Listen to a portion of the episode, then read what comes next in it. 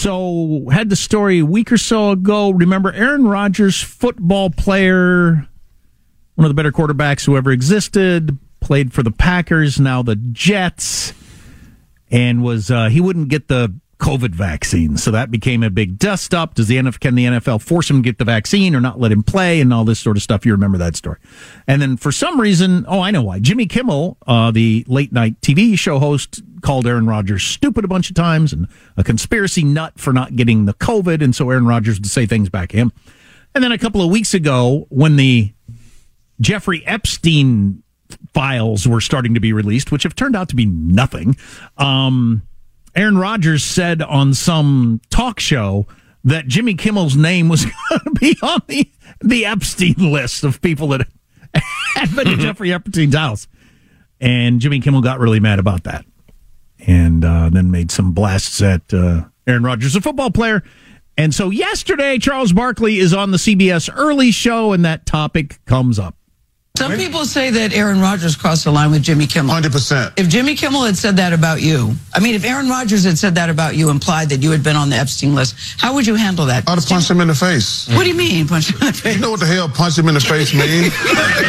like, I think that when you're in the limelight, people get to say things about you that goes with the territory. But that when you start comparing people saying you're hanging out with pedophiles and Yeah. people hanging having sex with underage girls, Dangerous allegation. that, that's dangerous. The last part of that is fine, but the best part is I want to punch him in the face. What do you mean by you know what the hell punch him in the face means?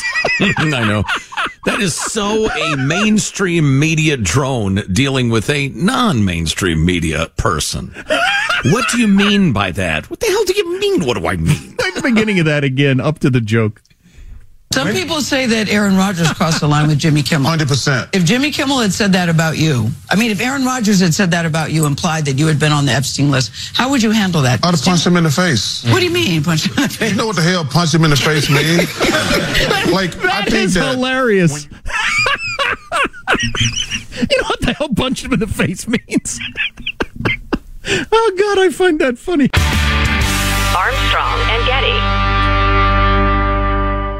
Are the old world picturesque shores of Europe calling you? Set sail on an adventure with Avalon Waterways. Enjoy an elevated cruising experience. Avalon Waterways offers smaller ships, bigger experiences, with fewer people and more of, well, everything good about river cruising. Don't just dream about quaint towns and cobblestone villages. See them for yourself and make lasting memories. Discover limited time offers today at AvalonWaterways.com.